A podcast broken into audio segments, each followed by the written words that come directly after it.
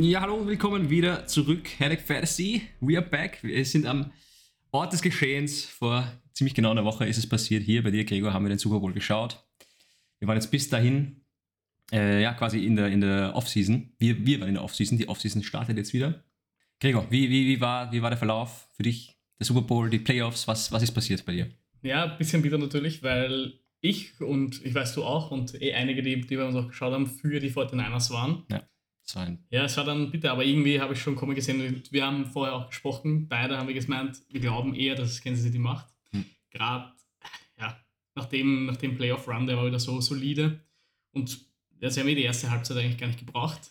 Sie haben dann, aber das war, das war leider zu befürchten von Mahomes. Hm. Es ist, ich weiß nicht, also in den letzten, irgendwie, wenn nur noch so fünf Minuten auf der Uhr sind, dann, dann wacht er auf und macht das, was Mahomes macht. Und Ja. das sind einfach ein, also ein Spielzug nach dem anderen, jeder, also immer wieder First Down, First Down, First Down und Mhm. dann in die Endzone fertig. Also ich verstehe, also ich, auch beim Zuschauen, man versteht dann nicht, wie es sein kann, dass äh, da das Dreiviertelspiel einfach nichts passiert, dass sie da nicht Mhm. mal teilweise das erste First Down schaffen und dann äh, marschieren sie einfach übers Feld, ganz locker, ganz easy und Ja, ja wie du schon sagst, wir haben es irgendwie kommen sehen, äh, auch schon davor, aber eigentlich übers Spiel hinweg war ich richtig hyped. Ich habe die 49ers Defense richtig stark gefunden. Das einzige Touchdown war ja auch eigentlich nur dieser, dieser Punt, äh, der da von der Ferse abgeprallt ist. Da waren sie halt in Mhm. guter Field Position, da haben sie dann gescored. Sonst eigentlich nur Field Goals. Also die 49ers Defense war richtig stark. Ähm, ja, es gibt eh viel zu besprechen. Gregor, ich weiß nicht, ob du jetzt, wie, wie viel du dir jetzt angehört hast äh, über Videos und weiß nicht, Meinungen im Internet. Ähm, was ist deine Meinung? War, war es ein Fehler, quasi den Ball in der, in der, in der ähm, Nachspielzeit zu nehmen? Oder hätte man eben den Ball abgeben sollen? Ja, spannende Frage. Ich glaube, also ich hätte ihn, glaube ich, auch eher abgegeben, wenn ich mir das so von den, also Mhm. ich war auch noch nicht komplett vertraut mit den, mit den Overtime-Regeln. Ja, das, da wollte ich auch fragen, Gregor. Hast du das, weil das, da habe ich jetzt nicht so viel rein, ich habe das eher so ein bisschen als äh, Clickbait abgenommen, da- dass die 49ers die Playoff-Regeln nicht kannten. Ja, Hast du dir ich das hab- angeschaut mehr? Sind ich das waren jetzt ein paar Spieler? Oder, aber ich kann mir nicht ich habe vorstellen, dass... ein paar äh, Sachen durchgelesen, aber ich, keine Ahnung, ob das jetzt wirklich das ist, nicht kannten oder. Also ich hast du nicht genau, okay. Ja, Nein, ich, ich. Hast du, bist du da tiefer drin, oder? Nein, in, in, also ich habe mir auch, ich habe mir mehrere Meinungen und so angehört zu dem, zu dem, was man macht mit, den, äh, mit dem Ball, wenn, wenn in Overtime. Jetzt mit den neuen Regeln, aber dass da, dass da ein paar, ich nehme mal an, dass das ein paar Spiele waren. Also wir können das auch noch, noch mal, ähm, vielleicht, wir machen eh eine, eine kurze Pause, ähm, nochmal nachschauen, aber ja, also ich habe das, ich bin da auch deiner Meinung. Ich glaube, es ist im Nachhinein, ich meine, im Nachhinein ist man immer schlauer, aber ich glaube, jetzt für immer ist es fast zementiert für mich, dass man den Ball abgeben muss.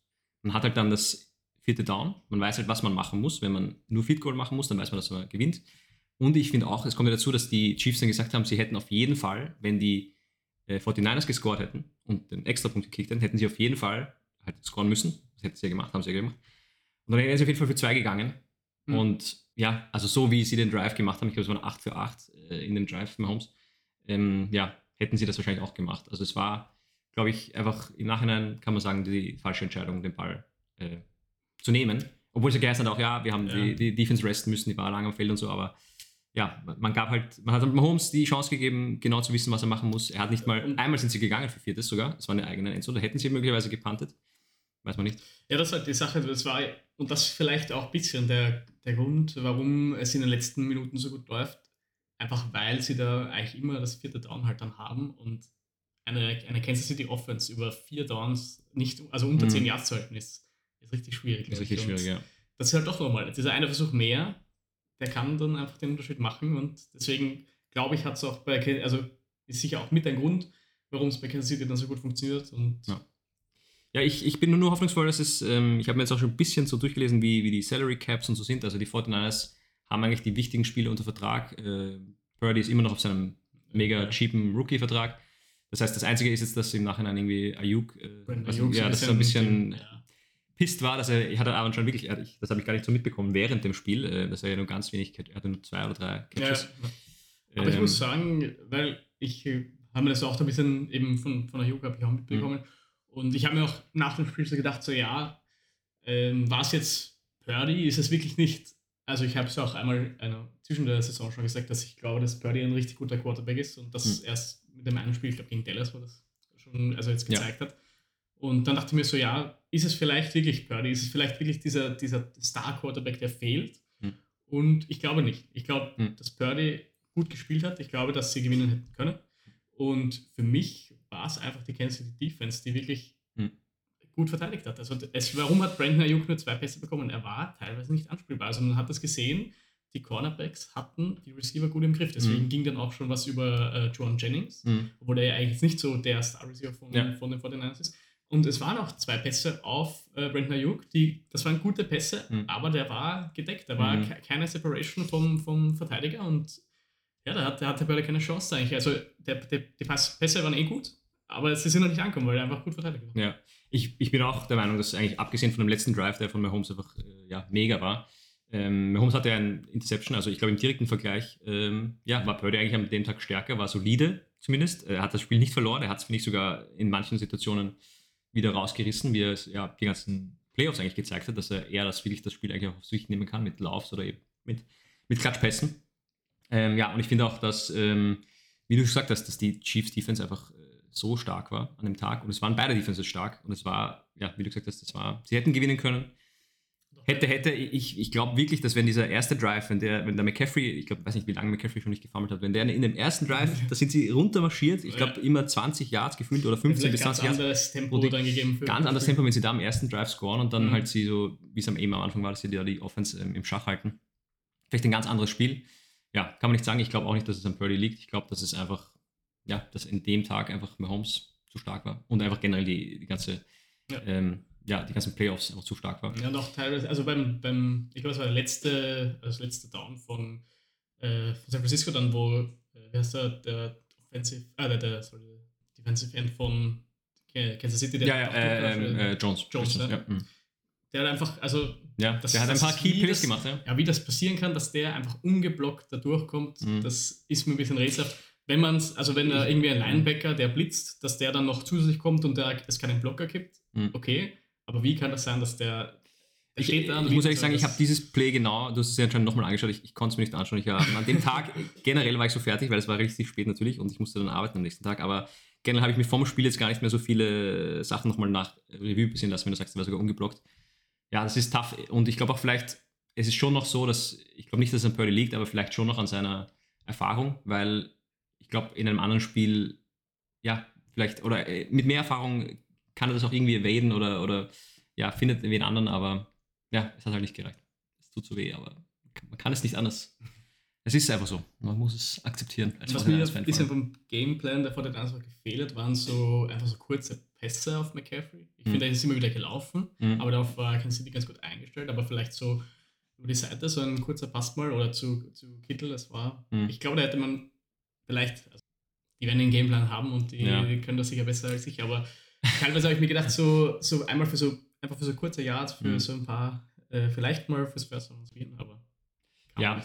Ich, das, das, man kann nur hoffen, dass sie daraus lernen und dass es, wenn sie wirklich die Chance wieder haben, dass sie eben mit mehr Erfahrung reingehen und dann einfach äh, nächstes Jahr ready sind.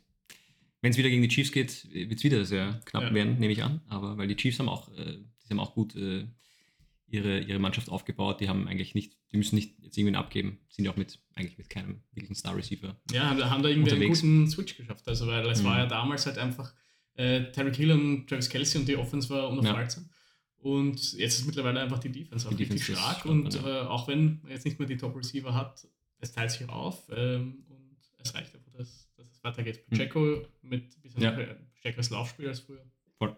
Ja, also ich glaube, wir haben das gut zusammengefasst. Gregor, hast du noch irgendwas, was du sagen willst? Zu den Playoffs vielleicht allgemein oder zu Super Bowl noch? Wie fandest du die Halftime-Show? Ähm, ja, ich fand es eigentlich, also ich habe nur von, teilweise von, von vorne gehört oder dass sie gehört, dass es nicht so toll sein, gewesen sein soll oder so. das Ding und ich dachte mir, ich fand es gut. Also ich fand das, also das war jetzt nicht die, die beste Show, mhm. aber sie war vollkommen okay. Ich fand, dass Asher wirklich halt viel gegeben hat und auch dann kamen eben einige Star-Gäste noch, weil es einfach Asher glaube ich, mittlerweile einfach nicht mehr der riesige mhm. Name ist und von dem hat es voll für mich gepasst. Und ich glaube, dass sich viele halt erwarten, dass da irgendjemand vom, vom Himmel steigt und äh, was weiß ich, was also, alles passiert. Und ja, ja. ich, ich glaube, ich sehe das so wie du. Ich hatte irgendwie sehr wenig äh, Erwartungen. Ich habe, wie Ascha angekündigt wurde, dass der die Show macht, dass ich, äh, ja, hatte ich eben wenig Erwartungen und war dann eigentlich sehr positiv überrascht. Ich fand das auch nice, dass eben viele, ja, so Gastsänger äh, dabei waren. Ich finde es immer nice, wenn da quasi ein bisschen ein Switch ist. Und ja, generell, wie du sagst, ja, finde ich eine gute Show geliefert war eh klar, dass er das kann. Aber ja, war auch zufrieden eigentlich mit der Haft im Show. Da war ich auch dann wieder richtig pumped, beziehungsweise war ich eh die ganze Zeit pumped, weil es war ja ein richtig knappes Spiel und es hat nicht daran gelegen, dass ich, äh, dass ich müde geworden bin, sondern eher, dass ich dann ja, noch so voll Adrenalin war, dass ich fast nicht schlafen konnte mehr, trotz ja, traurigem Ende. Aber ja, so ist ja, es halt. eine Sache vielleicht, weil ich habe es eben gesagt, weil Mahomes diese letzten fünf Minuten sind wir äh, verrückt, was er da Ja. rausholt. Mhm. Und für mich gibt es eigentlich nur einen Quarterback, der das auch kann, und das ist äh, Josh Allen. Mhm.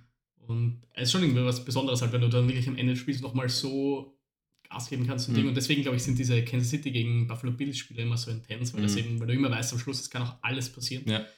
Und mir, ich bin das durchgegangen, ich glaube, mir ist kein anderer Quarterback an das Team so eingefallen, wo ich sage, so, das kann Ja. das wirklich so, so extrem drehen. Ich finde es lustig, dass du jetzt sagst, äh, Josh Allen, sehe ich auch so, aber ich dachte, dass du jetzt sagst, dass nur Tom Brady dich äh, daran erinnert, weil Tom Brady ist für mich auch so ein Spieler, der, wo, also nicht mehr aktiv natürlich, Ja, aber klar. Der jetzt am Ende noch wirklich, wo du gewusst hast, ja, wenn der den Ball hat, dann Mhm. ist es eigentlich, äh, ja, ist sicher auch. ist, ist eigentlich fast sicher, dass der noch das Spiel gewinnt. Also Was ist deine Prediction? Äh, schafft Mahomes die sieben Ringe? Oder, oder noch mehr? Ich, ich habe jetzt auch gar nicht mehr so im Schirm. Ich glaube, Mahomes ist so knapp 30 jetzt, also ist noch so Ja, 28, 28, 29 so herum, ja. Das ist schon mega. Also wenn man davon ausgeht, dass er noch 10 Jahre spielt, jetzt hat er noch quasi, ja, so alle drei Jahre müsste er wahrscheinlich noch einen Ring machen. Ist schon auch noch crazy, wenn man sich Mhm. denkt, er hat schon drei. Ja, also theoretisch könnte er deutlich Ja, ja, klar. Aber, aber die Aber Frage ist halt, circa- er ist, würde ich sagen, körperlich, also er verwendet seinen Körper ein bisschen mehr im Spiel als Tom Brady. Also er macht Mhm. da mehr Scrambles äh, Ja. raus und so und die Frage ist, ob er das wirklich dann auch so wie Brady bis, bis ja. zu seinen 40ern Er ist aber macht. auch, Also er ist, glaube ich, auch einfach äh, körperlich äh, stärker als Brady. Das kann man schon noch dazu sagen, vielleicht, dass er vielleicht einfach dadurch auch, dass ich mehr leisten kann. Aber ja, ich glaube, es, ist- es wird richtig spannend zu sehen. Ich glaube, dass es richtig knapp wird. Ich glaube, dass er auf jeden Fall noch ein paar Ringe für ihn drinnen sind. Ja, weil einfach jetzt die Chiefs geze gezeigt haben, dass sie auch mit wenig, was aber auch immer die Patriots so gut gemacht haben, dass sie eigentlich mit wenig ähm, Waffen eigentlich äh, ja, immer mega sind und immer ready sind für einen guten Run in den Playoffs. Also ich sage, er macht insgesamt sechs Super Bowl Ringe. Ja? Ich sage, er Das schafft, eines nicht, er schafft den Goats nicht. Hm. Ja, ich, ich, ich, ich traue mich jetzt echt nicht zu sagen. Ich, ich bin schon noch mehr Tom Brady-Fan als Mahomes-Fan. Äh, deswegen hoffe ich, dass es nicht schafft. Aber es, es ist schon auch nice, wenn eine so eine zweite Legende einfach direkt danach kommt. Und was schon, ich, ich muss schon sagen, es glaube ich, wird niemals äh, disputed werden, dass einfach im Head-to-Head Tom Brady einfach eigentlich immer Mahomes gerackt hat. Ich meine, das war nicht, äh, Mahomes vielleicht nicht auf Peak-Level, aber trotzdem, ähm, ja, ich glaube, im Head-to-Head, glaube ich, gibt es ja gar nicht so Diskussionsbedarf. Na gut, Gregor, ich glaube, wir sind am Ende unseres Recaps. Ich habe ja gesagt schon, ich habe es dir schon angekündigt, aber unsere Hörer, es wird eine Überraschung geben für Gregor und für euch. Wir waren ja, wir haben ja die, unseren Podcast gestartet mit, äh, mit der Saison eigentlich. Also wir waren, glaube ich, im zweiten Spieltag oder so, dritten Mhm. Spieltag haben wir angefangen. Ja. Das heißt, wir waren zu dem Zeitpunkt viel zu spät für Mockdrafts. Und jetzt habe ich mir gedacht, wir sind einfach viel zu früh dran mit unserem einen ersten Mockdraft, Head-to-Head Mockdraft, den wir noch nie gemacht haben. Also wir haben natürlich schon gedraftet gegeneinander, aber wir haben noch nie einen Mockdraft gemacht. Und ich glaube, es ist irgendwie ganz nice, wenn wir quasi draften, weil das macht uns Spaß, glaube ich. Mhm. Also mir auf jeden Fall, weil ich habe richtig Bock drauf. Wie ich, mir, wie ich mir das überlegt habe, dachte ich mir, ah, wir können eigentlich Mockdraften. Da hatte ich so richtig Bock drauf. Und ähm, ich habe mir gedacht, wir wir reden dann einfach über die Spieler, die wir entweder nehmen oder nicht nehmen. Und ja, wir Mhm. können dann Mhm. so ein bisschen über die Spieler reden. Und wir das machen über die App oder Ja, also ich, wir, wir machen jetzt kurz Pause, wir bauen das kurz auf und dann, ähm, dann sind wir back. mit dem ersten, Mit dem ersten Mockdraft. direkt. Way too early.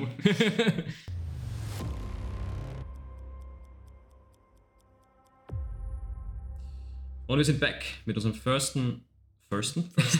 mit unserem ersten Mockdraft. Ähm, wir haben jetzt, ähm, ja, das ein bisschen verkürzt. Wir haben ähm, unsere Start, so wie wir spielen in unserem Redraft-Ding. Wir spielen auch, wir machen jetzt Redraft, wir machen nicht äh, Dynasty, sondern einen ganz klassischen Redraft. Es sind schon die Rookies drin, die sind jetzt natürlich noch ohne Team. Das ist ein bisschen random. Aber ich habe mir gedacht, wir, es ist einfach fun und wir machen einfach äh, mal drauf los. Wir haben ähm, einen QB, zwei RBs, zwei VRs, ein Thailand, zwei äh, Flex, eine Defense und zwei Bench-Spots, damit es ein bisschen verkürzt wird. Ähm, ich würde sagen, wir starten einfach los mit dem Draft. Du bist auf der zweiten Position, ich bin auf der elften Position. Ähm, ist ein bisschen funny, dass wir so weit auseinander sind. Wir können uns jetzt nicht direkt quasi irgendwie ähm, behindern oder, oder ärgern.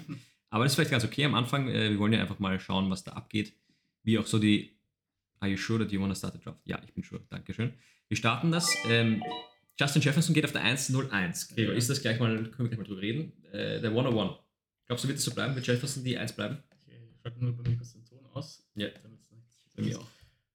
Ähm, ja, also es kann natürlich so bleiben, das ist Ansichtssache, keine Ahnung. Es ist ganz schwierig, finde ich, die Receiver für nächste Saison zu bewerten, weil ist halt die Frage, wie ist es in Minnesota? Bleibt äh, Kirk Cousins? Wenn ja, verstehe ich den Jefferson auf der 1. Aber ich würde es nicht machen. Für mich ist es einfach, also ich werde noch jetzt, kann schon meinen, meinen Pick spoilern, für mich ist es noch immer Christian McCaffrey. Wirklich, Gregor? Ich würde auch auf der 1 sehen, man ist einfach, bei den, bei den Receivern gibt es einige, die mir gut gefallen, weil Running Backs ist nicht immer so leicht, die zu finden und McCaffrey ist immer, außer verletzlich natürlich, aber sonst immer ein Top-Punkte-Garant auf der Running Back-Position. Ich glaube nicht, dass er außerhalb der Top 5 abschließen wird, Mhm. eher im Top 3. Bei Jefferson eben die Frage, was meinst du? Bleibt Cousins oder? Ich bin nur gerade verwirrt, ich sehe nur gerade Gregor. Wir sind wirklich way too early, weil ich glaube, wenn der Austin Eckler auf der 4 ist, dann haben wir immer noch die, alte, alte dann haben wir noch die alten Rankings. Naja, Es wird spannend. wird ein bisschen spannend. Wir, wir, wir draften quasi mit den Rankings äh, vom letzten Jahr. Aber vielleicht ist es auch spannend zu sehen, dass wir ähm, ja mit dem Update, geupdateten Knowledge dann äh, draften. Ähm, ja, ich, ich bin auch der Meinung, äh, für mich ist CMC auf der 1 nach so einer Saison, ich glaube nicht, dass er wirklich jetzt abfallen wird. Er ist zwar schon jetzt quasi, geht in so sein, ja, in seine späten Jahre als Running Back. Ähm, aber für mich ist McCaffrey so ein Ausnahmeathlet, dass da, ich glaube nicht, dass das jetzt in den nächsten zwei Jahren, dass man den Abfall sieht. Natürlich immer äh, Verletzungsrisiko, aber das ist bei jedem Spieler, das haben wir auch bei Jefferson gesehen. Äh, für mich ist äh, Christian McCaffrey auf der 101. Gregor, du darfst den gerne nehmen. Und jetzt haben wir natürlich äh, das Szenario, dass Eckler auf der 4 gedraftet wird und Kelsey auf der 6. Ist es im NFL-App auch so? Weil sonst könnten wir noch wechseln. Ja, vielleicht. Äh, Checken wir das nochmal kurz ab. vielleicht checken wir das mal kurz Ja, ab. Mal ganz äh, kurz Pause. Mal ganz kurz Pause. Vielleicht, vielleicht sind wir nochmal.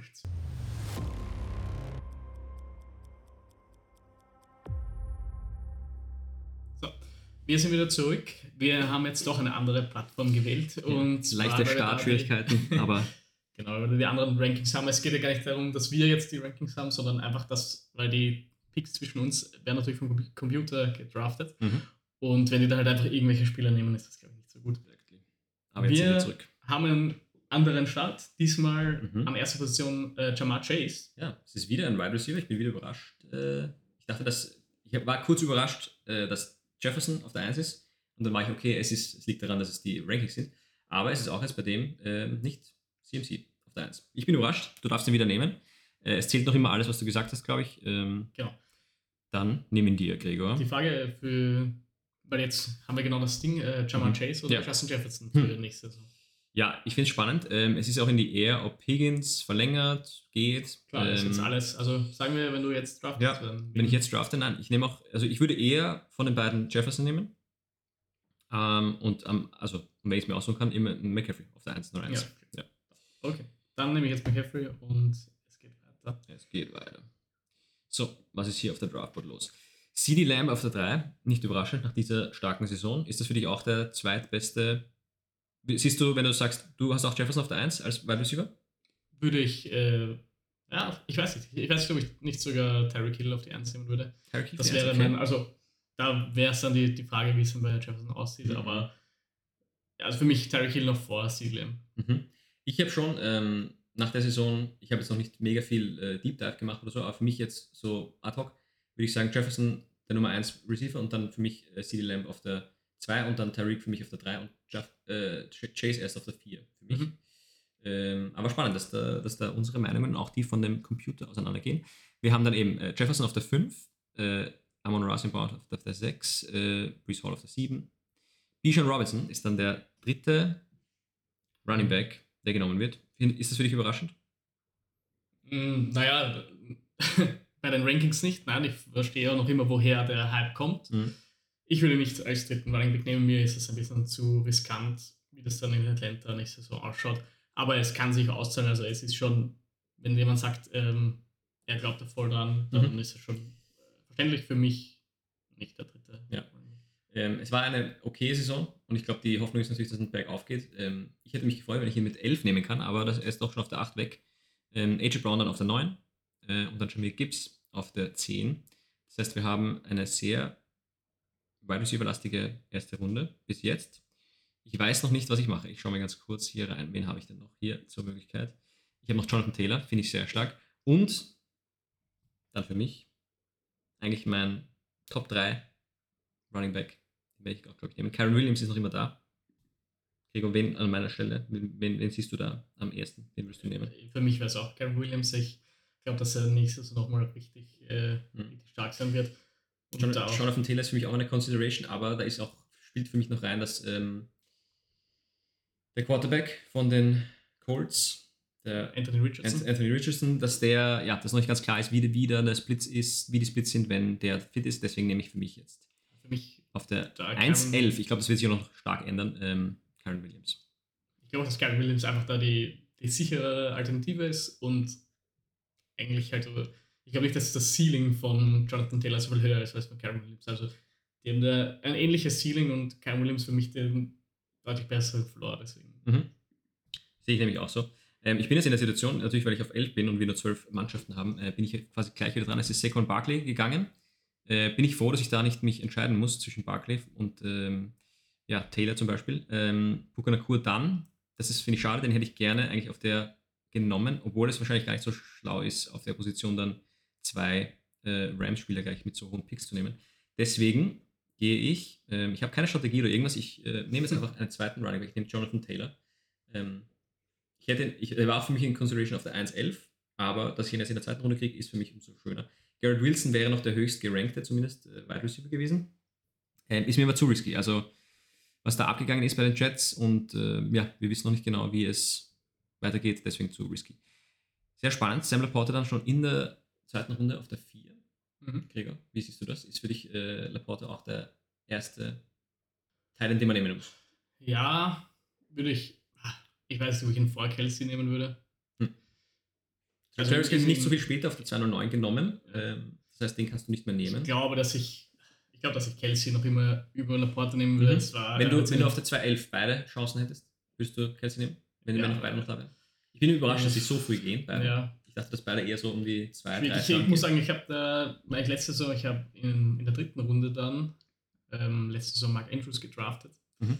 Der hat sich eigentlich gar nicht ausgezahlt. hat, Also es ist ein bisschen schwierig. Er hat sich natürlich dann auch verletzt und so. Mhm, mhm. War ein bisschen schwierig, deswegen bin ich da ein bisschen vorsichtig mit den frühen Tight Ends. Ja. Aber ich glaube, auf der 211 hätte ich Travis Kelsey genommen, ja. Okay. Weil du bist dann, also ich bin dann eh bald wieder dran. Jetzt dann, wird- ich hätte dann auch gerne noch einen Top-Receiver, nämlich, das ist das andere. Ja. das ist Und ich, es gibt ein paar äh, ich finde gerade letzte Saison was ein bisschen anders, dass wir nicht so diese Top-Tight Ends hatten, hatten wir natürlich schon mit, mit Laporta vor allem äh, und Kelsey. Aber ich, auch die späteren Runden, man konnte schon ganz gute Titans draften, vor allem eben Ende, zum Ende der Saison war Ja, vor allem Äh, diese Rookie-Class war richtig stark. ja, neben äh, David Joker dann noch ein richtiger Matchwinner am Schluss. Auch, also ja, auch aufgegangen, ja. Stimmt. da Okay, du bist dran. Deswegen würde ich da, glaube ich, da eher ein bisschen später hin. Mhm. Ja, ich habe jetzt die Möglichkeit, also ich sehe da, nachdem ich schon McCaffrey habe, würde ich gerne jetzt noch auf jeden Fall einen Receiver nehmen. Die Receiver, die ich jetzt da so habe, Zur Auswahl. Mhm. ist schwierig. Ich finde da ein paar sehr ähnlich, also sind für mich ähnlich gut. Wir haben da Devonta Adams, den ich eigentlich nicht diese Saison nehmen möchte. Mhm. Äh, Chris Olave, weiß ich auch Mhm. nicht, ob, ob ist mir auch ein bisschen zu früh alles. Dann für mich eigentlich am ehesten da noch interessant wäre äh, Nico Collins bzw. Tank Dell, Spannend, den ja. ich erst, erst mal finden müsste. Ja, Tank Dell ist relativ weit Äh, unter. also der ähm, ist in diesem Ranking bei 23, der 23 Receiver. Aber für mich, Nico Collins, St. Dell, ziemlicher Coinflip, wer von den beiden da besser wird. Ich, ja, ich mag die, also die Statur von Nico Collins ist einfach besser für die Mhm. NFL. Die Frage ist eben bei St. Dell mit den Verletzungen, wie es ausschaut. Ich glaube aber, dass beim nächsten Pick noch beide da sein werden und dem das für mich so oder so ausgegangen glaube ich, dass ich jetzt einfach mal einen, einen den sichersten Quarterback hier sichern werde, mit. Josh Allen. Dann nimmst du den ersten Quarterback auf Genau. Board. Okay. Obwohl ich eigentlich nicht so, normalerweise nicht so früh Quarterback drafte, aber man merkt doch, dass es teilweise auszahlen kann. Ja. Und gerade bei Josh Allen bin ich mir einfach am sichersten. Mhm. Wir haben auch noch Jalen Hurts da dann, der sich auch, der auch ein relativ sicherer ist, aber für mich Josh Allen ist der, also Ja. der sicherste Quarterback und nachdem ich mich da bei den Receivern, also mir das relativ Ja. egal ist, nehme ich hier Josh Allen. Wir haben dann Rashad White auf der 212 und Debo Samuel auf der 301. Bist du So, dran? ich bin wieder dran und stehe vor genau derselben Entscheidung wie vorher. äh, ich schaue jetzt gerade noch durch. Wir haben da noch James Cook, den ich noch ganz interessant finde, auf Running Back Position. Aber für mich ist das Ding, dass ich jetzt eigentlich gerne einen Receiver haben möchte, weil ich jetzt dann doch wieder sehr lange warten muss, bis ich wieder dran bin. Mhm. Gregor, ich sage auch nur, vielleicht übersiehst du ihn, weil er so weit unten gerankt ist. Äh, Cooper Ja. Cup ist auch noch immer da und er ist sehr low gerankt. Ja, mir ist das. Äh, ich hatte ihn, aus, ich hatte ihn letzte Saison und das Krass. hat. Also, ich verstehe, wenn man sagt, da möchte man nehmen, aber es ist, er ist für mich nicht mehr dieser ganz klare ähm, Wide Receiver 1, Mhm. nachdem halt Buka Nakua auch so gut ist. Und das einfach nicht einfach schwierig möglich ist, dass äh, Kyron Williams, Buka Nakua und Cooper Cup alle immer top performen. Deswegen, ja, Cooper Cup für mich kommt hier eigentlich nicht in Frage. Ich will dann doch eher für, für das Upside gehen. Mhm. Das heißt, wen nimmst du? Ich habe eigentlich wen im Kopf, den du nehmen willst. Ja, es wird. Ich, ich gehe da mit dem, mit dem. Es kommt natürlich auch darauf an, wie, wie, wie es über die Saison verläuft, ob Tank Dell wieder komplett, also dann komplett fit ist, aber ich werde hier Tank Dell nehmen. Okay, Schon in. okay. Ich glaube nicht, dass er wieder zurückkommt. Wie gesagt, auch wenn er da jetzt ein bisschen tiefer gerankt ist, für mich zwischen Nico Collins, Tank Dell, Mhm. relativ ausgeglichen. Ja, Ich vertraue da mal auf, auf das Ranking von CJ Stroud, der gemeint hat, in seinem Top-Team würde Tank Dell Mhm. spielen. Ja, es ist sehr schade. Ähm, es ist doch so, dass wir uns anscheinend äh, reinfallen können, weil ich war ziemlich sicher, dass ich das Tank Tail zu mir kommen wird und ich bin, ähm, hätte mich mit Karen Williams, Jonathan Taylor, hätte mich sehr gefreut, wenn ich da noch ähm, Tank Tail holen kann. Ähm, es sind jetzt aber doch noch sehr viele gute Wide Receiver da und auch noch im Mark Andrews. Ah, das ist natürlich jetzt schwierig. Ähm, von den Quarterbacks sind eigentlich jetzt schon einige, die Top-Tier, kann man sagen, weg. Du hast Josh Allen genommen, auf der 307 ist dann schön Hurts weg und dann kurz danach äh, Lamar Jackson. Das heißt, als Top-Quarterback, zumindest hier von der Seite, notiert ist nur noch Mahomes da. Wir haben gerade vorher darüber gesprochen. Ähm, Mahomes eigentlich eine durchwachsene Saison. Von den Punkten her nur der zehntbeste Quarterback. Ich glaube, das wäre mir zu risky. Äh, Running Back bin ich eh schon jetzt gut aufgestellt. Jetzt haben wir wieder das Ding, dass ich jetzt einen Spieler eigentlich nehmen wollen würde. Ich würde gerne Michael Pittman nehmen, aber ich habe schon Jonathan Taylor von den Colts. Aber so viel gefällt mir nicht. Ich glaube, ich gehe einfach mit meinem Gut und ich nehme Mark Andrews in der dritten Runde. Ich glaube, dass es noch ein Value ist. Ich glaube, dass das okay ist. Ich glaube auch, dass mir immer noch die Chance bleibt, genau so ist es, dass ich immer noch Michael Pittman nehmen kann. Ah, Das geht eigentlich gegen meine, meine Prinzipien, Gregor. Was sagst du? Ist das was, was man machen sollte, dürfte, wenn wir jetzt schon Taktiken besprechen? Wenn ich Ja. Taylor schon habe, Ja, ich glaube schon, dass, also, dass sich das nicht schlägt unbedingt. dass es zusammengeht. Ich kann auch immer noch Mahomes nehmen. Ja, für mich ist halt, also, das muss eh Mhm. du entscheiden. Mhm. Für mich ist es riskant, ähm, vier Runden hintereinander keinen Receiver zu nehmen. Ja. Wenn du jetzt sagst, du nimmst jetzt Patrick Mahomes, Ja. hättest du Nein, das ist natürlich wahr. Deswegen- Du hast absolut recht. das Danke, dass du mich hier von- erinnerst. Von Wide Äh, Receivern hätte, was mir noch jetzt so ins Auge fällt, ist natürlich die Metcalf, wobei da halt die Frage Mhm. ist, wie die, Hatte ich auch, ähm, die- Quarterback-Position ausschaut. Ja. Und selbig ist bei Mary Cooper, Mhm. also hat auch eine wirklich gute Saison gehabt, aber ja, viel hängt Ja. auch vom Quarterback ab. Ähm, ich gehe mit äh, Michael Pittman, ich gehe mit meinem Instant Gut Feeling. Ich glaube, es ist, also von denen, was, was noch da ist, aber das ist der Ja. sicherste Receiver da. Genau. Ich habe jetzt eh ähm, sehr gutes Upside, glaube ich, mit meinen Running Backs, deswegen ein sicherer Receiver auf der 1 ist mal okay. Ja, weil dann geht es James Cook Mhm. sehr spät. Also, Ja, der wär, wär, wenn du nicht schon so viele Running Backs Hätte jeden Fall wäre das ja. sicher eine Option gewesen. Ja. Dann DK Metcalf, Rasheed Rice, Derrick Henry, Alvin Kamara, die zwei Oldies, mhm. äh, Trey McBride, Ramondre Stevenson und Patrick Mahomes. Was sagst du zu Ramondre Stevenson? Mhm. Ja, ich, ich sehe ihn gerade. Ähm, ich habe auch eben da gerade gemerkt, dass er mir wirklich so aus dem Gedächtnis äh, gefallen ist. Die Offense von den Patriots ist up in the air. Aller Wahrscheinlichkeit nach kommt da ein äh, Rookie-Quarterback. Kann sein, dass dann Stevenson wieder mehr äh, Arbeit kriegt, einfach um, um das quasi, um den Druck zu nehmen von dem Rookie-Quarterback. Ähm, schwierig. Ich, ich glaube, die Draft-Position ist jetzt gerade ähm, okay. Also auf der 409 kann man schon mal ähm, Kann man schon riskieren. das also. riskieren, genau, vor allem wenn man das Team 4 hat, da noch keinen Running Back. Ja, für mich Montgomery auf jeden Fall höher. Finde ich spannend, dass Montgomery da noch nicht gegangen ist. Oder auch Connor, finde ich, für mich Mhm. sicherer als Stevenson. Also ist schon, ähm, ja, ist spannend. So der erste Draft, ähm, ich hätte ihn da nicht genommen an der Stelle, wenn ich jetzt gerade sehe, wer noch übrig ist. Wen aber, Gregor, nimmst du? Es gibt noch ja. deinen Star Tight End in deiner Fantasy, äh, in deinem Dynasty-Team. Devin Joke ist noch da. Du hast noch keinen End. Ist, schaust du schon auf End oder Nein, wartest du also, noch ab? ab? da warte ich auf spätere Runden. Mhm. Das wäre mir jetzt äh, noch zu früh auch für. Das meine ich eher, dass ich den ein bisschen später dann Ja. nehmen würde, wenn ich jetzt da nicht, auch nicht eben äh, Sam Laporta oder Travis Kelsey bekomme, Mhm. warte ich da auch jetzt eher ein bisschen ab. Wir haben jetzt bei den Receivern zum Beispiel Jalen Waddle, den ich ganz interessant finde. Mhm. Für mich ist Mary Cooper eben, wie ich schon gesagt habe, mir ist also mir ist es ein bisschen zu unsicher, auch wenn wirklich teilweise gut gespielt hat. Cooper Cup wäre für mich hier jetzt schon eher wieder, wieder eine Option, weil er Mhm. doch immer wieder ganz solide punkten wird, denke Ja. ich. Die Higgins ist die Frage, wie es da weiter ausschauen wird. Das wäre mir da auch noch zu riskant. Mhm. Aber wir haben auch auf der Running Back Position äh, David Montgomery, Mhm. den ich ganz spannend finde. Ja. Und später dann auch James Conner. Da ist halt die Frage, da könnte ich, also ich könnte jetzt eher entweder für mich die eine Richtung gehen, dass ich sage, jetzt noch einen Receiver und dann den Running Back oder zuerst Running Back, dann Receiver. Mhm. Deswegen muss ich kurz schauen, wo ich sage, da, da bin ich mir sicherer, den Spieler möchte ich dringender haben als die anderen, weil eben teilweise ist es eben so, dass wenn Spieler sehr nah sind, kann ich mir dann, also auch wenn ich vielleicht den, auch wenn ich jetzt sage, Montgomery würde ich über Waddle nehmen, aber ich weiß, äh, für Mhm. mich Montgomery und Corner sind sehr nah, Ja. dann kann ich da noch immer überlegen und sagen, ich nehme jetzt mal den, wo, wo ich glaube ich eher dann Mhm. vielleicht einen etwas schlechteren Spieler bekomme. Ja. Ja, schwierig. Kannst du noch Defense nehmen, Gregor? Die Number One Defense Baltimore Ravens ist noch, am, ist noch zu haben. Ich glaube, dass ich David Montgomery hier nehmen werde und Mhm. mir dann schauen, welche. Ich bin gespannt, ob Jalen Waddle zu dir zurückkommt. Ich kann mir schon vorstellen, dass das möglich ist, aber wer weiß, was passiert. Ja, er kommt zurück, das heißt, er CJ Stroud und Joe Mixon. Mhm. Joe Mixon ist auch spannend. dass Auch eigentlich der, wäre eigentlich auch eine Überlegungswert gewesen. mhm. Habe ich jetzt gar nicht so am Schirm gehabt. Same. Aber das passiert, wenn man einfach so planlos in den Draft startet. Ja, ja. Deswegen sollte man sich besser immer ein bisschen vorbereiten. so, Jake für dasselbe entscheiden. Also für mich ist die Entscheidung eigentlich jetzt hier zwischen James Conner, wenn ich sage, ich möchte noch einen, Running Back, oder zwischen Jalen Waddle und Cooper Cup. Jalen Waddle oder Cooper Cup. Finde ich spannend. Ähm, ich hätte schon auch noch ähm, Amari Cooper. Du hast halt jetzt mit Tank Dell einen High-Upside-Spieler. Wenn du Jalen Waddle nimmst, auch.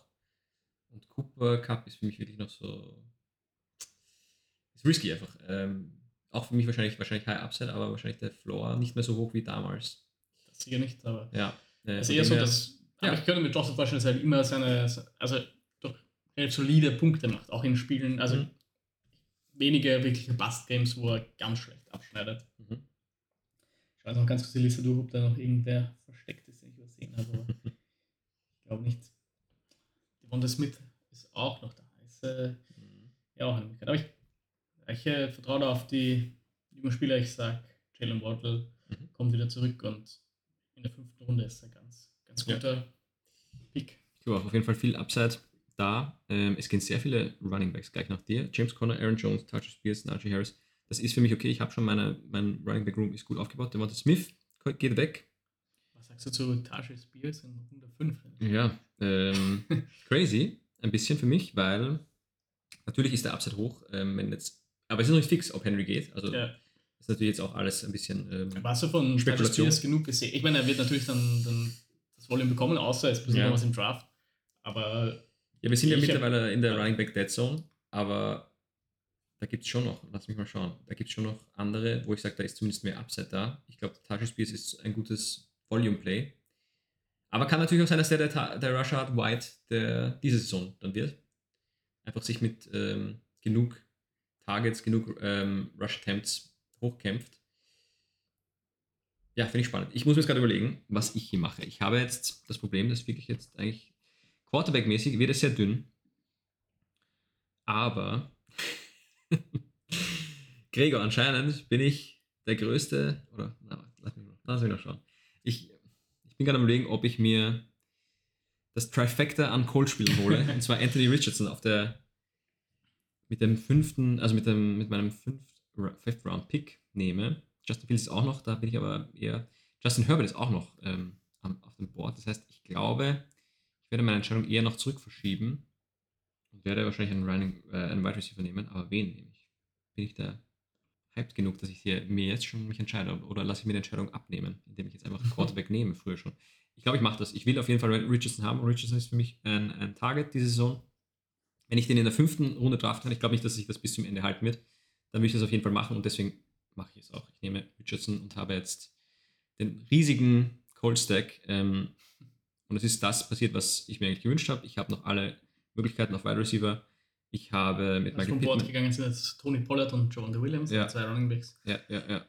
Ich habe mit Michael Pittman einen soliden Spieler mit ja, einem guten Floor. Ich hätte aber gerne einen Upside. Und das habe ich hier eigentlich nicht. Ich habe hier Cooper, Cup und Higgins. Alle Spieler, obwohl Higgins kann man schon sagen, also Upside hat. Amari Cooper. Ja, Amari Cooper. ja. Cooper, Cup und Higgins, das war jetzt ein bisschen falsch. Cooper, Cup und ja. Genau. Ähm, mit wem gehe ich hier? Gregor, mit wem würdest du gehen? Was findest du hier spannend in meiner Position?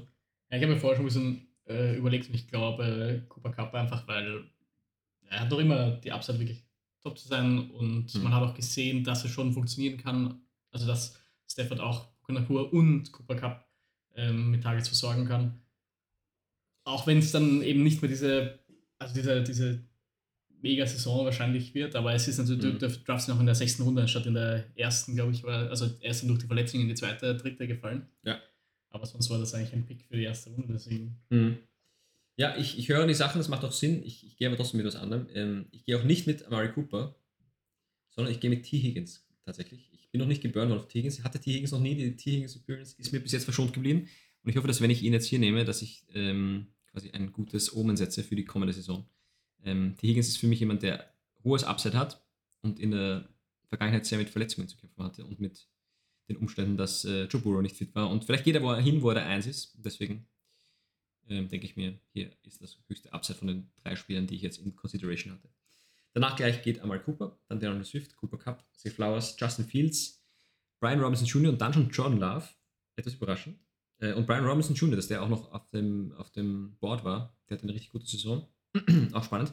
Ähm, dann Drake London und dann bist wieder du dran, Gregor. Und du hast, ja. äh, bist sehr ausgeglichen. Du hast zwei Running Backs, zwei Wide Receiver, deinen Nummer 1 Quarterback schon. Das heißt, du dir steht alles offen, ja. du kannst alles machen. Ja, eigentlich, ähm, also ich habe meinen Quarterback, bin auch sehr zufrieden damit. Allerdings muss ich schon hier sagen, dass hier noch äh, Justin Herbert zum Beispiel da wäre. Also ich werde uns jetzt natürlich nicht nehmen, aber das wäre mhm. auch, ja. wenn der Draft ein bisschen anders ausgeht, auch in der sechsten Runde eigentlich eine ganz interessante Option. Ich sehe ihm doch vor ein paar Quarterbacks, die jetzt schon gegangen sind, vor allem halt, er hat die Möglichkeit, da wirklich ähm, richtig gut nochmal mhm. die Saison abzuschließen. Deswegen, aber natürlich, er wurde halt, letzte Saison war halt nicht das, was man sich vorgestellt hat und deswegen, aber er teilweise trotzdem die, diese Flashes gezeigt, die er immer hatte. Deswegen. Hurley ist vor allem spannend, da ist es ein richtig äh, massiver Coaching-Change, also da wird sich viel ändern. Ja. Ähm, Jim oder John Harbour? Ich weiß nicht genau. Er ist auf jeden Fall einer der Harbors, der von dem College gekommen ist, der sehr erfolgreich war im College und von dem er ausgeht, dass er auch ähm, ja, ein Upgrade ist für Herbert.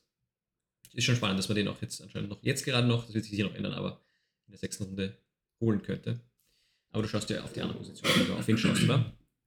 Genau, ich, auf äh, Austin Eckler, deinen Star aus der ersten Runde vom letzten Jahr. Ja, ich glaube, der dass ist noch das zu haben. Mit Austin Eckler ist leider gelaufen. Hm. Ich habe ihn genau letzte Saison gedraftet, genau hm. die Saison, wo es eine Saison zu viel war. Ja. Und ja, da da habe ich leider kein Vertrauen mehr. Ich schaue auch sonst die anderen Running Backs mal durch, ob mich da irgendwer anspricht. Der einzige, den ich hier sehe, wäre noch Raheem Mostert, aber auch da ist einfach das Alter. Ja, auch wenn er die Saison, ich glaube, er hat zweitbester Running Back und er ist jetzt noch in der sechsten Runde da, aber der ist, ich glaube, schon über 30, was für Running Backs mhm. eigentlich schon über dem kritischen Alter ist. Ja, ja, ja. Er ist eigentlich schon diese Saison über kritischen Alter gewesen und hat noch ja. eine Top-Saison gehabt. Das heißt, ähm, es ist auf jeden Fall spannend. Ich, ich würde schon überlegen an deiner Stelle. Ähm, von den Wide Receivers gibt es noch ein paar, die ich auch spannend finde.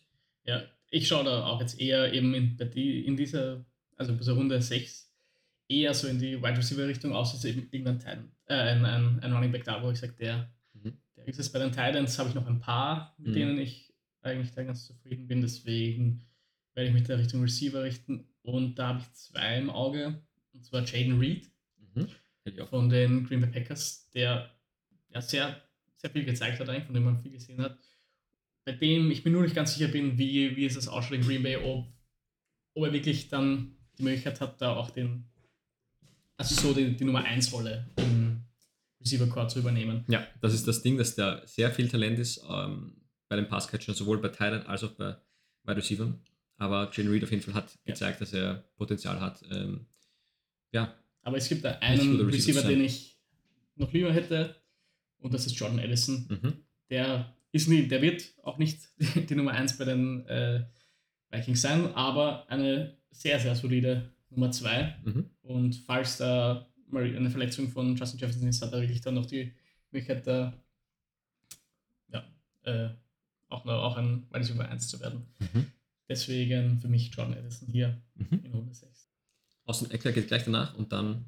Ah, okay. Christian Kirk und somit ist Jaden Reed noch immer da. Mhm. Jetzt halt die Frage, riskiere ich nochmal, also riskiere ich den Raheem Mostert, traue ich ihm noch eine, eine Saison zu. Mhm. Ja, Aber- dann hättest du McCaffrey, Montgomery und Mostert eher quasi ein, ein älteres Konglomerat an ähm, Aber Running ich glaube, dass ich aber hier Jaden Reed nehmen werde. Ich, mir hat gefallen, was wir der letzten Saison von ihm gesehen haben. Mhm. Ich glaube an ihn. Ich glaube, dass Christian Watson nicht so der Receiver ist, den wir vielleicht beim, beim Draft erhofft haben. Mhm. Ich schaue jetzt gerade noch durch, ob ich da irgendwen übersehe, aber es sind dann eher schon Leute, die für mich dann ein Tier drunter sind, deswegen nehme ich Jaden Reed. Ich habe mit Christian McCaffrey und David Montgomery, glaube ich, relativ sichere Running Backs und werde mich dann später noch umschauen, dass ich da ein bisschen in die Tiefe gehe. Mhm. Aber jetzt mal schauen, dass ich meinen Wide Receiver Quarter ein bisschen mehr ausbaue. Ja, ich bin sehr gespannt, was jetzt passiert, weil ich ähm, auch das Gefühl habe, ich müsste meinen Running Back Room vielleicht noch ein bisschen äh, aufpolstern, bevor es wirklich sehr dünn wird und die Spieler wirklich ähm, ja, nur noch Hoffnungen sind und wenig, ähm, wenig Substanz. Es geht danach. Ähm, Calvin Ridley, Jalen Warren, Justin Herbert in der siebten Runde. Crazy. Te äh, Terry McLaurin, Samir White, George Pickens, Raheem Mostert, sehr knapp von mir gegangen, das tut mir sehr weh. Ich hätte ihn, glaube ich, an dieser Stelle genommen. Der Andre Hopkins in der siebten Runde, das äh, stört mich nicht. Das ist für mich jemand, der, den ich wahrscheinlich Abstand halten werde, diese Saison. Hat zwar äh, äh, Boom-Spiele gehabt, aber war ein Bust für mich letzte Saison und ich glaube nicht, dass es so viel mehr nach oben geht. So, ich schaue mich jetzt um. Was gibt es denn hier noch? Es gibt noch an Running Backs Chuba Hubbard, Zach Charbonnet, den ich hier nicht konsidere. Khalil Herbert, auch nicht wirklich. Ja, das ist eben, das ist jetzt das Ding hier, dass die Running Back Position schon sehr dünn ist. Und wir haben eigentlich, glaube ich, noch nicht. Kann es sein, dass wir vielleicht die, die Rookies noch gar nicht drinnen Ja, haben? ist noch recht drin. da. Das kann eben, genau, das ist das. Dann haben wir da falsche Mutmaßungen angestellt, dass da noch. Aber es ist eh immer schwierig, da irgendwelche. Rookies zu draften, ohne Klar, man, aber ich- weiß, dass man weiß, wo sie dann wirklich spielen werden. aber Ist halt ein bisschen ein, ein Wild Guess. ist ein Wild Guess, aber ich kann mir vorstellen, dass da vielleicht einer äh, der ja, potenziellen ähm, Rookie Running Backs hier noch ist und dass ich dann hier nach einem Rookie Ausschau halte, vielleicht ein bisschen mehr Upside als ähm, Hubbard oder Herbert. Ja, das gefällt mir nicht. Ich glaube, ich werde hier mich für jemanden entscheiden, der Upside hat, der wahrscheinlich damit auch kämpft, wie, wie gut dein Spieler, und zwar Jaden Reed, ist. Ich werde Christian Watson an dieser Stelle nehmen. Ich habe generell äh, mein, ja, mein, mein Wide Receiver Room ist noch nicht so gut ausgebaut und ich glaube, dass Christian Watson jemand ist, den man auf der Flexposition ganz gut haben kann, der eben ähm, Explosionsspiele haben kann. Danach geht Njoku und Murray, das passt mir sehr gut, weil die Position habe ich schon besetzt, da werde ich jetzt eh das nicht mehr darauf schauen. Das heißt, ich habe noch alle Möglichkeiten Mm, und werde mich für, hm, entscheide ich mich dafür, einfach einen Running Back zu nehmen, der möglicherweise einfach nur Insurance ist oder, oder nehme ich noch einen Spieler mit Upside? Ich glaube, ich nehme einen Spieler mit Upside. Und zwar nehme ich JSN. Ich sehe ihn noch hier, er ist auch noch ein Tier über den anderen. Ähm, dadurch ist mein Wide Receiver Room jetzt ein, ein guter Mix, glaube ich, aus, aus, ähm, ja, aus gutem Floor und auch Upside. Ich bin zufrieden damit zurzeit. Hätte auch anders sein können, aber so ist das, wenn man nicht so vorbereitet ist. Okay, es gehen sehr viele ähm, Tight Ends in dieses Ding. Ja, das ist jetzt, schade, das weil jetzt es waren jetzt noch einige, Mhm. einige da, aber ich habe trotzdem noch Titans, die die du spannend findest. Ja, es geht nämlich Ingram. Kittel, Kincaid und Goddard. Welcher von den vieren wäre am ersten der gewesen, den du genommen hättest? ähm, wenn die noch da gewesen. Ich glaube, ich hätte in dem Fall äh, Dalton Kincaid genommen, Mhm. aber nicht, weil ich jetzt, also wenn ich jetzt irgendein Team hätte, dann wahrscheinlich sogar Kittel Mhm. und Das finde ich schon sehr also spannend. Aber ich hätte ihn halt gern Kittel so das, äh, gepaart mit Josh Allen, deswegen wäre für mich jetzt hier Mhm, in dem mhm. Fall Dalton Kincaid die Wahl gewesen, Mhm. geworden, aber sonst wahrscheinlich, also würde ich George Kittle noch vor ihm sehen und mit Evan Ingram ist halt die Frage, Evan Ingram für mich ein bisschen der sichere Spieler, vor allem am Ende der Saison haben wir gesehen, dass der dass das einfach gut harmoniert, wenn, wenn, wenn äh, Lawrence da auf Ingram spielt. Mhm. Ja. Mal schauen, wie es ausschaut, ob Calvin Ridley nächste Saison nochmal da, also weiterhin bei den Jaguars ist, sonst könnten da auch wieder mehr Targets für ihn noch drin sein. Da will ich da ein bisschen abwarten. Kincaid ist halt die, die Upside einfach äh, verlockend.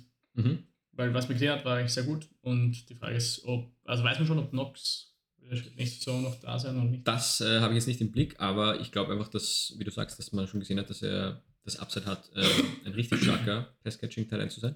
Und dass auch am Ende der Saison, ähm, ja, dass er eine, eigentlich die Nummer 2 Ansprechposition von Allen war. Wer weiß auch, was passiert mit äh, Stefan Dix. Das heißt, da kann sich auch noch was ändern und dann ist vielleicht Kincaid sogar in Consideration so, ja, der 1B zu sein. Was halt jetzt gerade ganz klar, wo er jetzt gerade ganz klar der Zweier war. Ähm, aber ja, Gregor, die sind nicht mehr da. Du kannst es nicht mehr nehmen. Ja, genau. Deswegen, Deswegen ich habe aber noch eben. Panikst du jetzt? Nimmst du jetzt sofort einen Thailand oder was Nein. machst du? Ich habe noch zwei Thailands, die mir gern, also mit denen ich mhm. zufrieden wäre. Vielleicht nehme ich dann noch eben einen, also einen zweiten im, ich meine, in dem Draft ist vielleicht nicht mehr, da haben wir nur zwei Bench-Spots, aber in einem anderen Draft kann man sich dann vielleicht noch später einen anderen Thailand auf die Bank setzen. Mhm. Sicher, ein Teilname scheint natürlich auf, TJ Hawkinson. Der wäre, wenn er fit, mhm. wenn es sicher ist, dass er fit ist. Und der wäre niemals so weit gedroppt. Dann wäre natürlich schon viel früher gegangen. Ja. Aber das wird so. Deswegen, ja, ähm, dem, ich schaue jetzt gerade, nämlich dem anderen Team fehlt auch noch ein Tight End, das äh, jetzt nach mir draftet. Deswegen wäre die Überlegung, ob ich hier noch einen Tight End jetzt noch nehme. Ich schaue mir gerade durch, ob ich da bei den Running Backs wäre. Juba Hubbard. Die Frage ist, ob der neue Offense-Koordinator auch mehr auf ihn setzt als mhm. auf ähm, Miles Sanders. Dann wäre er sicher kein schlechter Pick hier. Mhm. Die sind weil sonst bei den Running Backs habe ich dann erst so spätere, wo man so ein bisschen drauf pokern kann. Ich meine, wir haben noch hier Roshan Johnson, auf den, auf den man ein bisschen hoffen kann. Äh, Kendra Miller, vielleicht ein bisschen später interessant. Mhm. Also sind schon ein paar Namen, aber ich glaube, ich schaue jetzt mal die Wide Receiver durch, da haben wir zum Beispiel Tyler Lockett, Cortland Sutton, wobei da ist die Frage, wie das mit der äh, Quarterback-Position ausschaut. Mhm. Russell anderen, Wilson voraussichtlicherweise wird nicht mehr der Quarterback sein, aber wer weiß, was da noch passiert. Die anderen Receiver sprechen jetzt nicht so an. Das einzige Josh Downs wäre ein bisschen eine Möglichkeit dahin zu gehen. Oder Romeo Dobbs fände ich noch ganz interessant, wenn ich nicht jetzt schon Generate hätte. hätte. Mhm, mh. Genau, die, sonst der Rest ist für mich eher was für später. Deswegen nehme ich jetzt einfach den, ich würde jetzt noch Thailand gehen, auch wenn jetzt einige Thailands gegangen sind. Mhm. Vielleicht könnte man noch ein bisschen warten, aber nachdem das Team nach mir noch keinen Titan hat, vielleicht auch nehmen könnte, nämlich den letzten, der mir eigentlich noch am besten gefällt, und das ist äh, Jake Ferguson. Mhm, spannend. Kyle Pitts will ich gar nicht in der, in der Consideration. Also, er geht nämlich auch nach dir. Das Team danach hat ihn genommen. Ja. Ich glaube schon, dass, ähm, ja, dass der so ein bisschen. Also auf der, auf der Position, wo du jetzt gerade warst, und ich müsste mich zwischen Ferguson und Pitts entscheiden, glaube ich, hätte ich fast Pitts genommen. Weil einfach das Ding ist, dass jetzt das Upside einfach da ist, dass er möglicherweise released wird und ähm, der neue Coach ihn so einsetzt, wie wir das schon seit Jahren uns wünschen. Das ist ja einfach das ist diese das Hoffnung, aber ja. Viel es, Hoffnung, aber. Es ist viel Hoffnung, genau, das, das wollte ich gerade sagen. Ähm, vielleicht ist es auch Fool's Gold dann am Ende des Tages. Gregor, du bist wieder dran, du hast jetzt deinen. Ja, vielleicht hätte ich es doch, wenn ich, äh, also, es wurde eben Kyle Pitts genommen, vielleicht hätte ich dann doch schon äh, Jabba Hubbard nehmen mhm. können wäre vielleicht andersrum besser gewesen. Vielleicht. Jetzt habe ich da die Frage nicht mehr. Die anderen Running Backs gefallen mir nicht so, deswegen werde ich in Richtung Wide Receiver weiterschauen. Mhm. Und ich gehe weiterhin mit ein bisschen Upside. Allgemein, wer da noch interessant wäre, wäre Tyler Lockett. Aber da auch die Frage, spielt Gino Smith? Da haben wir einen neuen Quarterback. Mhm. Wie schaut das alles aus? Wäre aber auch nicht, also wäre sicher die sichere Variante, einfach hier Tyler Lockett zu nehmen oder eben die bisschen risikoreiche mit Josh Downs. Und aber du gehst mit Upside und nimmst natürlich John genau. Dodson. Nein, das will ich nicht machen, aber ich gehe mit Upside und nehme Josh Downs. Yes. Ja, ähm, Josh Downs hat, eine, hat richtig gut gestartet in der Saison, ähm, hat ein bisschen abgebaut, aber ist, glaube ich, ein solider Pick, vor allem mit dem neunten, in der neunten Runde schaut man eh, dass man, wie du sagst, eher Upside sucht und jetzt nicht irgendwie schaut. Ein Khalil Herbert zum Beispiel, ja, der wird, der geht drei äh, Picks nach dir, aber das ist halt auch ähm, ein wenig Sinn, finde ich immer. Also wir sagen ja auch immer, unser Tipp immer, abseits zu gehen. Ähm, gut. Was ist denn hier? Ich könnte natürlich jetzt meine, meinen Draft winnen, wenn ich die Nummer 1 Defense nehme. Mache ich das jetzt schon? Oder hole ich mir noch Spieler? Was schon spannend ist, ähm, Gregor, da möchte ich ganz kurz, dass du auch drüber schaust. Es sind jetzt noch eigentlich, finde ich, sehr solide Quarterbacks hier. Brock Purdy, Tour, Tagovailoa und Trevor Lawrence und Jared Goff. Also alles Spieler, die so ja, Top 10 Mhm. Potenzial haben, gehen da eben knapp vor der 10. Runde, knapp vor unserem Ende zumindest äh, des, dieses Drafts. Ähm, ich habe jetzt schon Running, äh, einen Quarterback natürlich, aber das wäre schon auch einer von den Vieren, mit dem wäre ich schon zufrieden gewesen. Ähm, ich schaue jetzt, ich glaube, ich gehe jetzt Was genau. wäre da dein Ranking von Jared Goff, Brock Purdy, Tour und Trevor Lawrence? Ich glaube, mit so einer starken und soliden Saison vor allem, weil eigentlich will man hauptsächlich, dass man ja nicht gepasst wird, würde ich äh, Purdy nehmen. Bei Jared Goff und äh, Tua Tagovailoa war es ja doch noch so, dass ähm, da ein paar ähm, richtige schlechte Spiele dabei waren, die einem dann richtig ähm, wehtun oder das ihm dann den Spieltag verlieren lassen.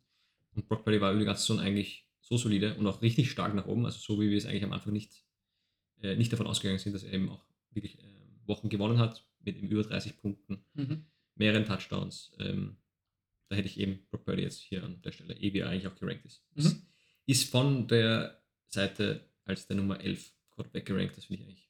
Ja, ich glaube, dass es ein ganz guter Late-Round-Pick sein kann. Auch, also Mhm. Viele unterschätzen ihn, glaube ich, noch, einfach Mhm. weil, ja, ich, äh, zum einen, weil er spät gedraftet wurde, zum anderen vielleicht einfach, weil er zu normal ausschaut, weil er einfach Ja, so halt, er ist so ein ein Average äh, Dude. Junk Dude und du denkst so, wie kann es sein, dass der so gut ist, aber ja, es ist so und äh, ja, man darf sich da nicht beirren lassen, glaube ich. Ich bin wirklich gerade, ich bin so, ich merke, ich bin wirklich noch nicht vorbereitet, dass ich wirklich noch nicht weiß, was ich hier machen soll. Es gibt jetzt ganz viele Running Backs, die, die eigentlich kein Potenzial haben und es gibt noch einen und ich glaube, den werde ich jetzt nehmen, weil mein Running Back Room ist noch sehr dünn besetzt. Der finde ich noch hat und das ist Kendra Miller, den werde ich jetzt einfach nehmen. Ja, auf den hatte ich ein bisschen gehofft, dass der die nächste Runde noch vielleicht zu mir schafft. Aber es sind sehr viele gehen- Running Backs von der Board gegangen. Es ist das, bis auf TJ Hawkinson, alles mit Running Backs voll. Ähm, ja, ich, ich werde es einfach, das ist einfach wahrscheinlich jetzt ein bisschen cheesy, aber ich werde jetzt einfach die Defense nehmen. Ich glaube, vielleicht für die nächsten ist auch unsere Lernkurve, dass wir vielleicht Defense rausnehmen, weil ähm, natürlich, wenn wir jetzt dann quasi uns vergleichen würden, habe ich wahrscheinlich ein bisschen Vorteil, wenn ich jetzt dann hier die beste, unter Anführungsstrichen, Defense nehme. Aber ich habe mir jetzt gedacht, ich mache das jetzt einfach und ähm, übergebe das, den Ball dir und dann ähm, Mhm. muss ich eigentlich nur noch auswählen, was noch übrig ist. Ja, wir haben dann noch Receiver, die ich wahrscheinlich interessanter fände. Ich will hier trotzdem noch einen Running Back nehmen, damit ich das mit ein bisschen eine Absicherung habe. Mhm. Normalerweise würde ich jetzt wahrscheinlich noch ein bisschen warten und irgendwie später noch eben vielleicht so ein Rookie oder so einfach so ein bisschen. probieren. es gibt auch trotzdem zwei, die ich, gern, die ich noch okay finde. Mhm. Zum einen ist das Miles Sanders, einfach mit der Hoffnung, dass er eher in Carolina wieder eine Rolle spielen wird. Ich glaube nicht, dass er, also vielleicht wieder, kann mir eigentlich nicht vorstellen, dass er getradet wird und ich glaube, kann mir auch nicht vorstellen, dass sie ihn cutten, weil sie, was ich weiß, haben sie eigentlich ziemlich, ziemlich viel ihm gezahlt und ich glaube nicht, dass sie ihn so einfach loswerden können, dass sie sich da so sparen. Deswegen ist es ein bisschen schwierig, aber ich glaube, ich gehe da mit Keaton Mitchell. Mhm. J.K. Dobbins, für mich ist es gelaufen. Also ich kann mir nicht Mhm. vorstellen, dass der nochmal zurückkommt und wirklich Ja, auf hohem Niveau spielt. Und Kid Mitchell hat für mich sehr viel Upside da in Mhm. Baltimore, deswegen werde ich da ihn noch nehmen. Verständlich für mich, weil er wirklich Flashes gezeigt hat und ähm, ja, dann leider durch, die, durch seine Verletzung ausgefallen ist. Ich glaube, dass der in den Playoffs noch ähm, ein richtiger Faktor hätte sein können. Ja, spannend, ähm, dass du ihn auch so spät noch kriegst, ist gut für dich. Und jetzt. Ja, vor allem, ähm, dass er nach Gus Edwards und nach J.K. Dobbins geht. Ja. Klar, bei J.K. Dobbins ist halt die Hoffnung, dass er, weil er sicher noch besser ist als Ja, vom Potenzial als- her. Aber aber die, nach die den zwei, Verletzung- also da, da war schon die Saison davor verletzt, jetzt wieder, ich glaube, es ist aber jetzt eine, ist eine Achilles-Injury auch, oder? Ich bin jetzt nicht hundertprozentig sicher, was, was genau die Verletzung Ja, ist, aber es aber war auf es jeden Fall so schwer, dass, dass, klar, dass ihm nicht ganz klar war, obwohl es schon so früh war, dass er fit sein wird in der nächsten Saison. Also es wahrscheinlich Achilles, nehme ich an. Und Achilles ist wirklich, man, ja, in den meisten Ja, Fällen leider ein, ein, eine richtige, schwere Verletzung für Man hat es ja auch bei, bei Cam Akers gesehen. Er ist sogar zurückgekommen und Ja. du dachtest, okay, er ist wieder Vielleicht. da. Mhm. Und Aber jetzt ist der Abfall äh, gekommen, ja. So, das heißt, ich bleibe noch da mit einer Defense. Es Mhm. sind bis jetzt die Baltimore Ravens, hast du genommen, und Stimmt, das die Cowboys weg. Das Ja. heißt, für mich, ja, es gibt da jetzt eigentlich drei, vier zur Auswahl. Das wären die 49ers, die Browns, die Bills und die Chiefs, würde ich wahrscheinlich Mhm. sagen. Spannend, dass die Chiefs dann nur auf der 7 Ja, sind. das ist wirklich spannend. Also, sie waren, glaube ich, nicht so high scoring. Das war, glaube ich, das Ding. Mhm. Sie waren halt sehr solide, aber. Ähm, aber Ich, ja, äh, ist auf jeden Fall auch in der vertraue darauf, dass die 49ers nächste Saison nochmal eine gute Defense spielen und Mhm. gehe da mit ihnen. Ja, da werden jetzt wahrscheinlich einige Defenses weggehen. Ich schaue mir dann an, welchen letzten Pick ich nehme. Ich habe da spannenderweise noch eigentlich ein paar Spieler, die zumindest vom Namen her bekannt sind und gut sind. Äh, zum Beispiel Deontay Johnson, Marcus Brown, Tyler Lockett. Also da ist eigentlich noch. Genau, Wir haben halt jetzt dann natürlich eben nur elf Ja. Runden, also nicht so eine tiefe Bench, das heißt, deswegen sind jetzt am Schluss auch Mhm. noch solche Namen da. Aber klar, da ist noch ein bisschen was Äh, dabei. und von diesen Spielern, glaube ich, bin ich am ehesten bei Marquis Brown tatsächlich. Wir haben da letztens erst drüber geredet, dass du nicht so ein Marquis Brown-Fan bist. Ja, bin jetzt auch nicht ein Mega-Fan aber von ihm, der, aber- in der elften Runde, wenn Ja.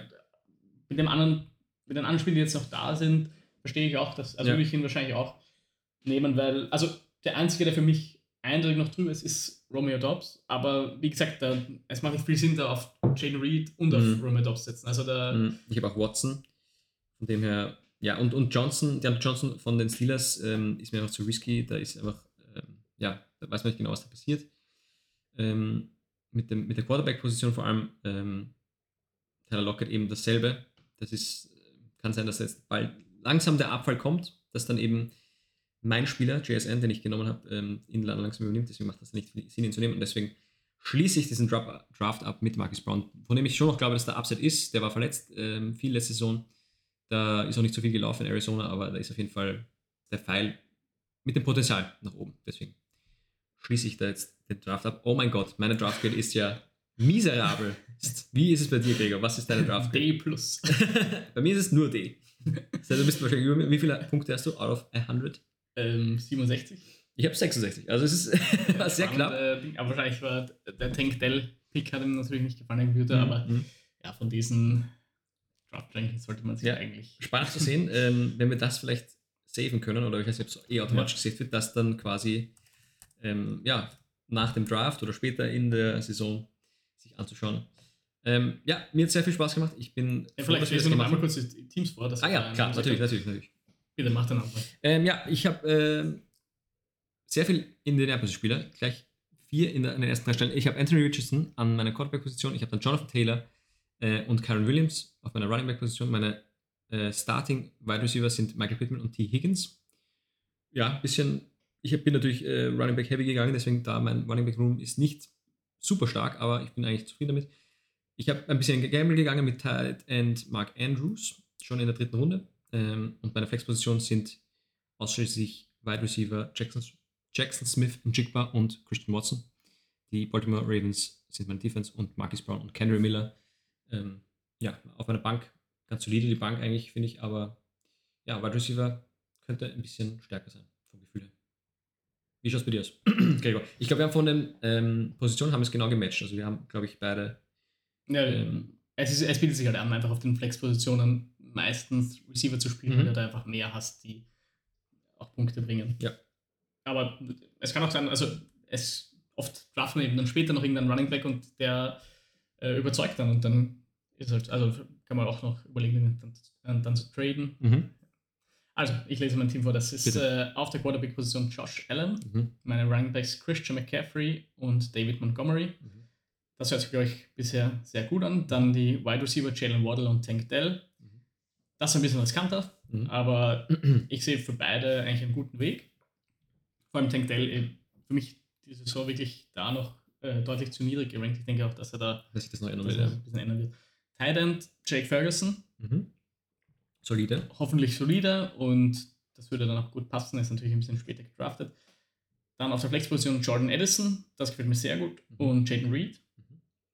Ähm, auf der Defense äh, haben wir dann die San Francisco 49ers und auf der Bench noch Josh Downs als Wide Receiver Ersatz und Keaton Mitchell als ja, Upset Player auf der Running Back Position.